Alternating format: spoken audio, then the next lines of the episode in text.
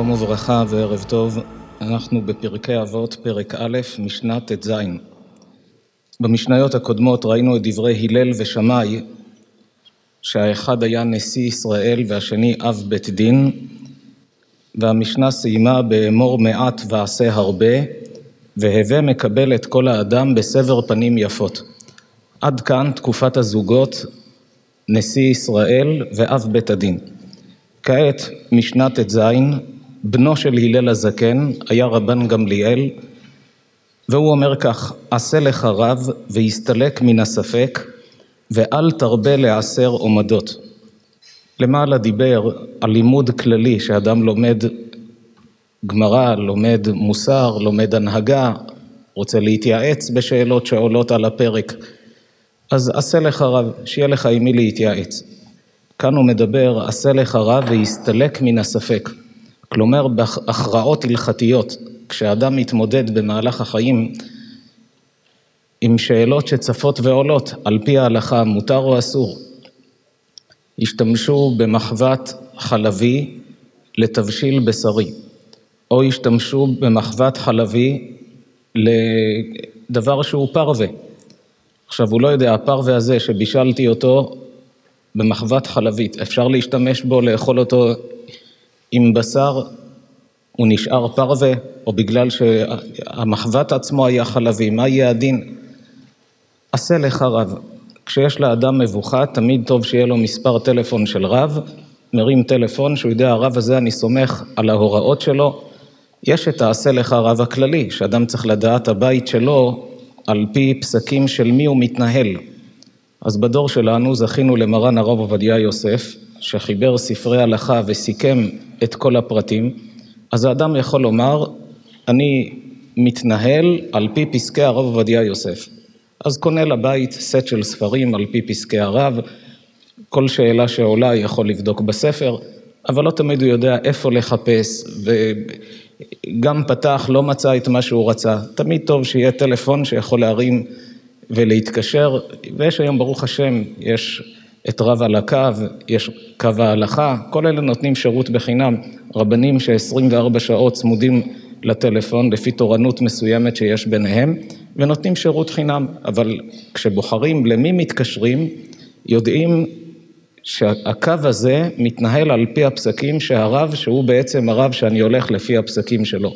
למשל, מה שהזכרתי, רב על הקו וקו ההלכה, הם מתנהלים על פי פסקי הרב עובדיה יוסף. אז כשיש את הטלפון הזה בבית, מתקשרים, תמיד יש רב זמין, או יש היום שירות בוואטסאפ, לאלה שיש להם שולח, מקבל תשובה במקום, אבל שהבית מתנהל על פי ההלכה, עשה לך רב והסתלק מן הספק. בזה האדם מרוויח יישוב הדעת, שהוא יודע שכל ספק שיש לו הוא מתנהג כהלכה, הרוגע הזה שיש לאדם, שגם הוא נקי כלפי שמיים, אחרי 120 בא לעולם הבא, כתוב עשה לך רב, אני הלכתי לפי הפסקים האלה. מישהו מעדות האשכנזים צריך שיקח לעצמו פוסק על פי האשכנזים. ברוב הדברים, כל עם ישראל אותו דבר. כולנו אוכלים מצות בפסח ונמנעים מחמץ, וכולנו שומרים שבת, אין הבדל ספרדים אשכנזים ביסודות של הדברים. יש בפרטים הקטנים אלה אוכלים אורז בפסח, אלה לא אוכלים אורז בפסח. הבדלים קטנים שיש בין העדות לבין המנהגים, גם בזה עשה לך רב, שאתה יודע בדיוק על פי מה אתה הולך.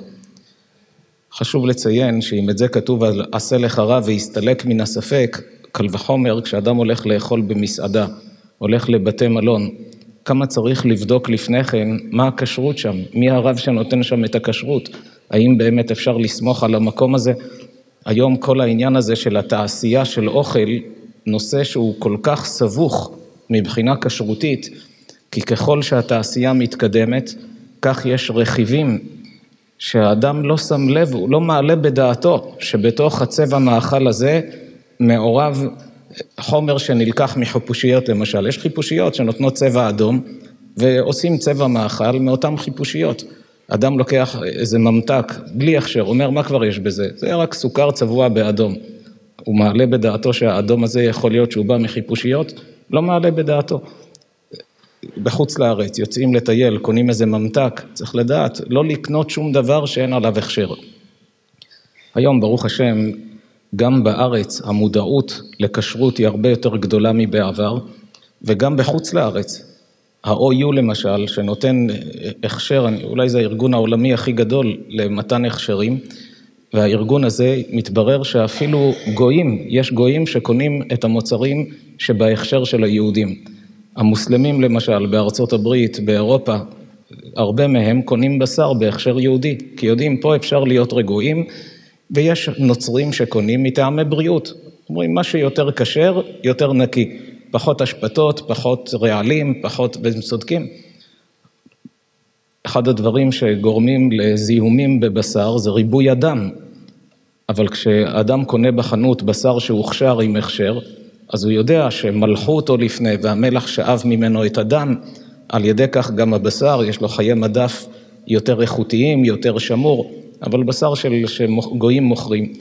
אפילו פה בארץ התברר שבמסעדות מסוימות שאין להם הכשר, דיווחו לסועדים שזה בשר עגל, התברר שזה בשר סוס. שקנו אותו מהערבים, בעזה, ברמלה, כמה פעמים תפסו דברים כאלה, היו המשפטים לאחרונה שטבעו מסעדות שהצהירו כך והתברר, אפילו חזיר היה מקרה אחד שאמרו כך ויצא משהו אחר, ואדם אוכל ולא יודע, אומר מה יש בזה, זה מסעדה, אני רואה פה יהודי.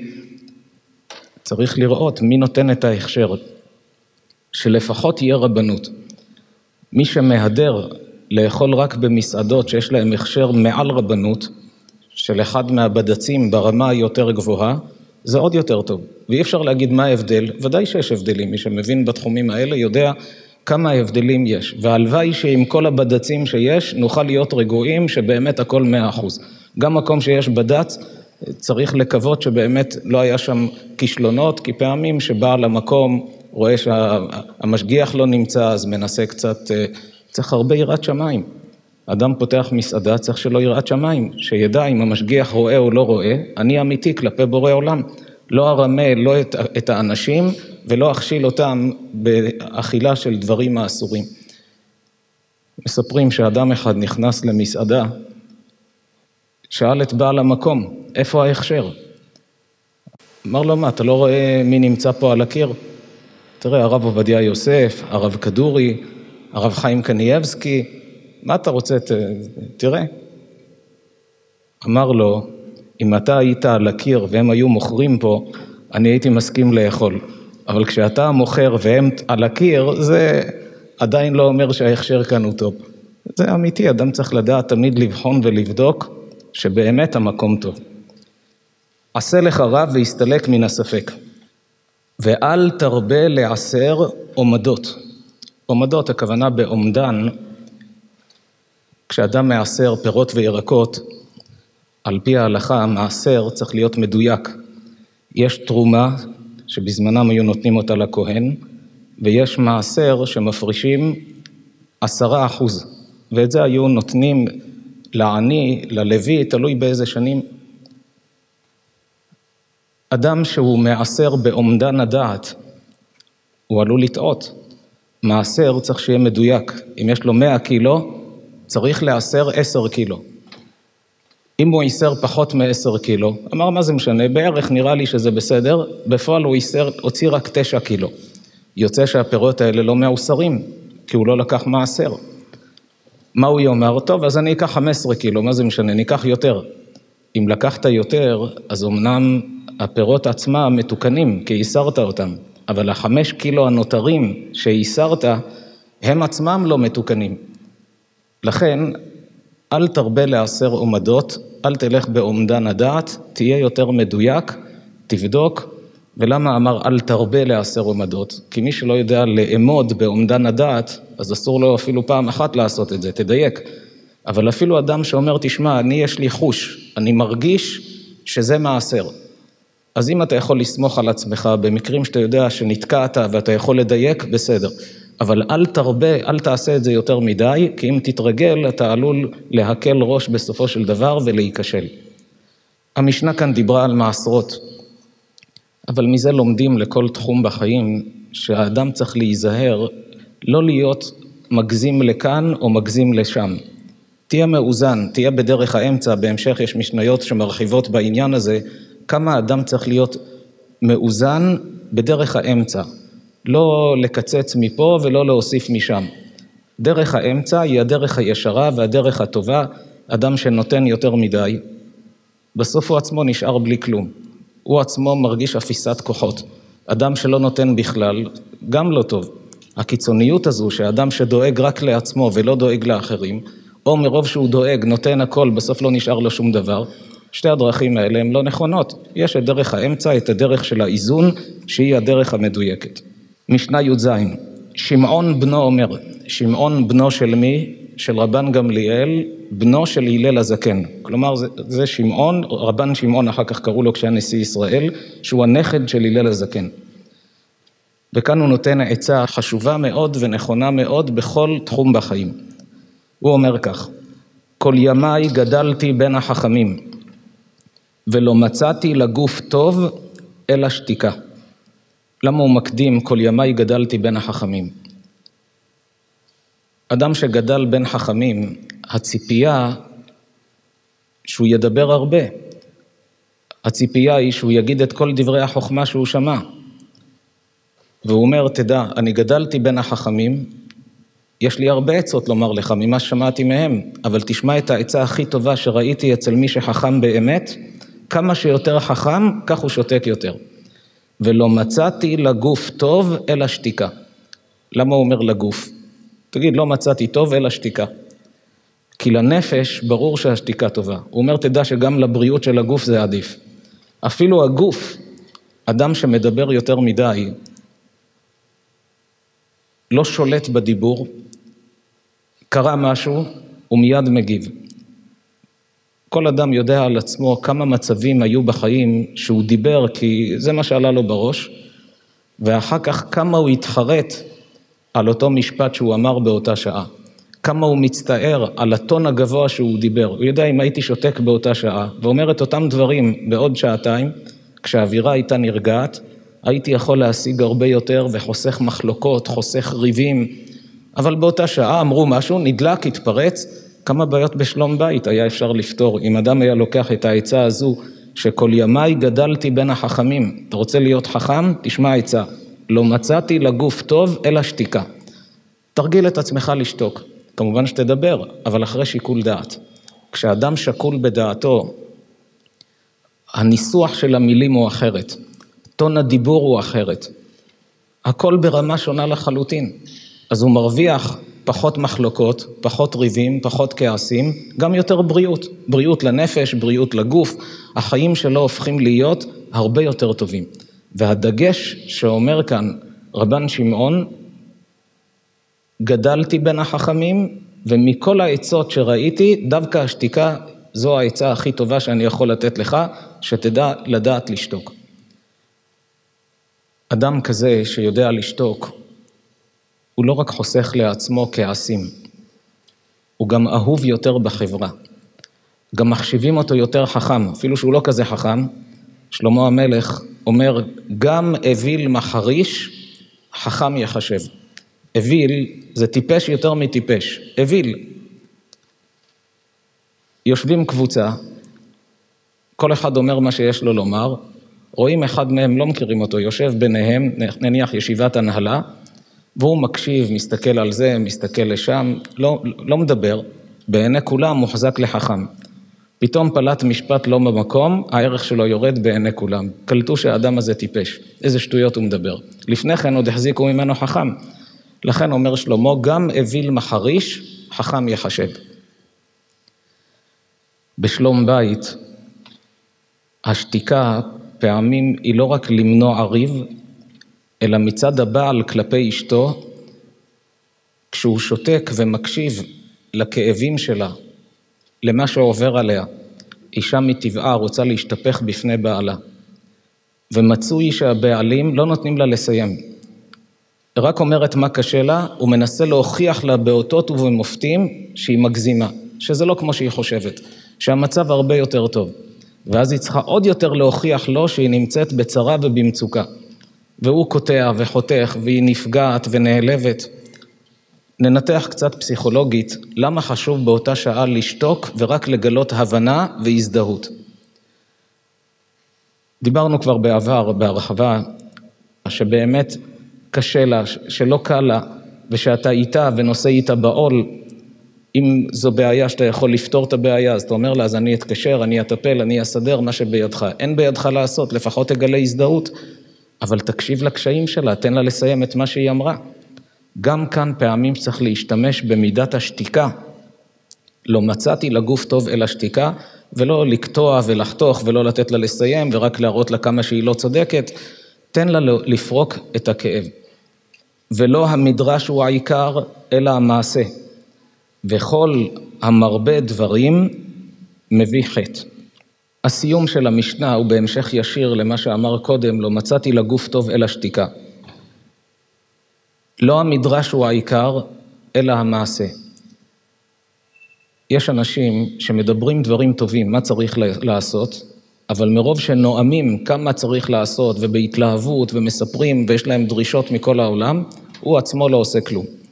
וכשיש לו איזה נקיפות מצפון, רגע, מה איתך? הוא אומר, מה, אני, אני מסביר לכולם מה צריך לעשות. נו, ואתה עושה משהו? אתה רק דורש לכולם ומכריז בהתלהבות.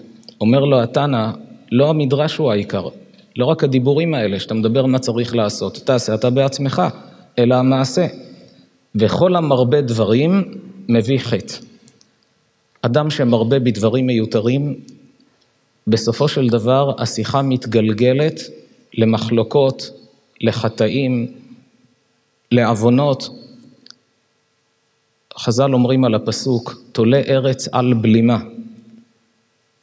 כל פסוק בתנ"ך יש לו ארבעה רבדים של עומק, פשט, רמז, דרש וסוד. וכל רובד יש לו שבעים פנים, שגם הוא מתחלק לעוד.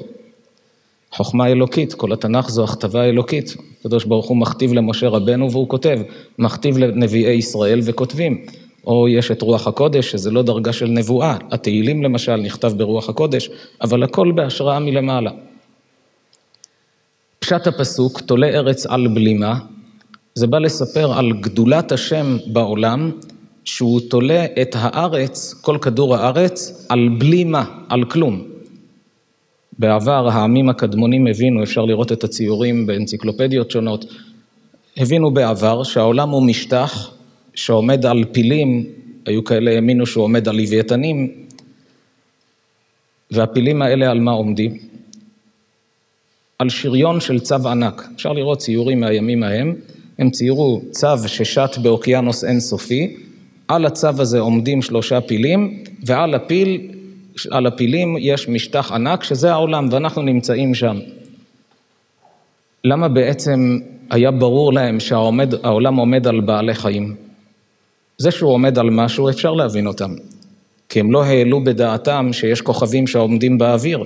הם היו בטוחים, אתה מסתכל למעלה, רואה כוכבים, כמו המנורות שיש כאן בתקרה של בית הכנסת הגדול, ככה היו בטוחים שיש שמיים, והכוכבים, כמו מנורות, תקועים שם, תלויים בשמיים, ואנחנו זה הרצפה של השמיים.